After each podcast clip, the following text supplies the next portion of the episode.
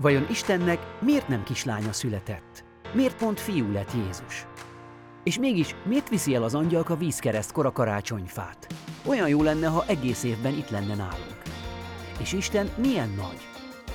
Ezekre a kérdésekre válaszol a Hiszed vagy sem legfrissebb adásában Csűrös András református lelkipásztor. Tartsanak velünk! Istennek miért nem kislánya született? Miért pont fiú lett Jézus? Szia, kedves Borz! Szia! Egy érdekes kérdést kaptunk, úgyhogy kezdjük azzal, hogy mondj valami jót a lányokról.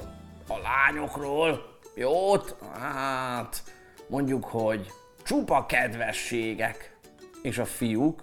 Jó, hát a fiúk, mm, mondjuk a fiúk szeretnek felmászni a fára, elrúgni jó messzi a focilabdát, meg átugrani különböző magas tárgyakon.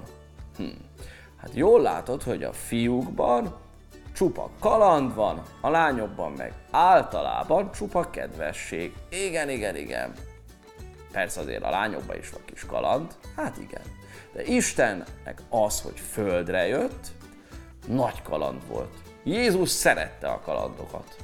Az, hogy ő fiú lett, azt jelentette, hogy ő többet vállalt, nem kevesebbet. Lehet, hogy kisfiúként született, a lényeg az, hogy a fiú és a lányok iránt érzett szeretete miatt született a földre, és ez a lényeg. De jó! Miért viszi el az angyalka vízkeresztkor a karácsonyfát? Olyan jó lenne, ha egész évben itt lenne nálunk. Azt mondta nekem valaki, hogy a karácsonyfát a vízkeresztig tartják a lakásban. Nálad is így van, kedves bagoly? Hát a fa egy idő után elkezdi hullatni a levelét és elbarmul. Már nem lesz olyan szép, mint karácsonykor. Ezért szoktunk megválni tőle január elején. Neked ettől nem kell félned, kedves borz. Nem kell? Akkor a tavalyi karácsonyfát is már le kéne bontanom? A tavait? Nálad még az is megvan? Hát jól elrejtettem, hogy elástam a kis borzüregembe, hogy ne vegyék észre. Hát, szerintem már arra nem lesz szükséged. Na jó. Isten milyen nagy?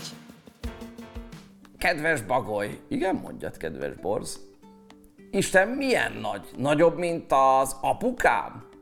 Nagyobb, mint az univerzum? Nagyobb, mint az űr?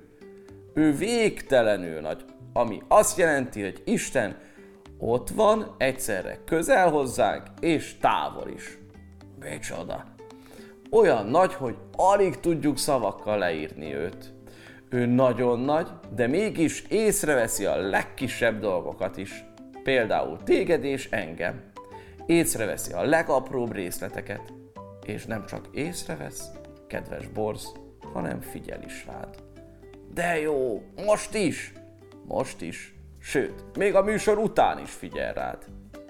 Na hát, és te honnan tudsz ennyi mindent, kedves bölcsbagoly?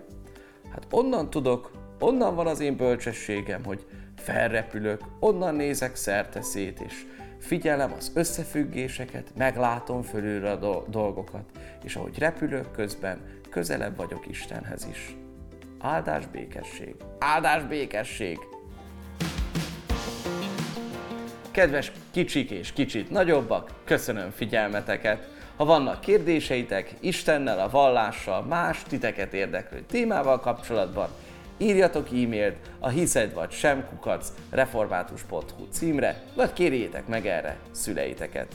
Jövő héten újabb epizóddal jelentkezünk, inkább a felnőtteknek. Ezt pedig, ezt a műsort megnézhetitek a Facebookon, a Youtube-on, vagy meghallgathatjátok a Spotify-on és nagyobb podcast felületeken. Áldás békesség!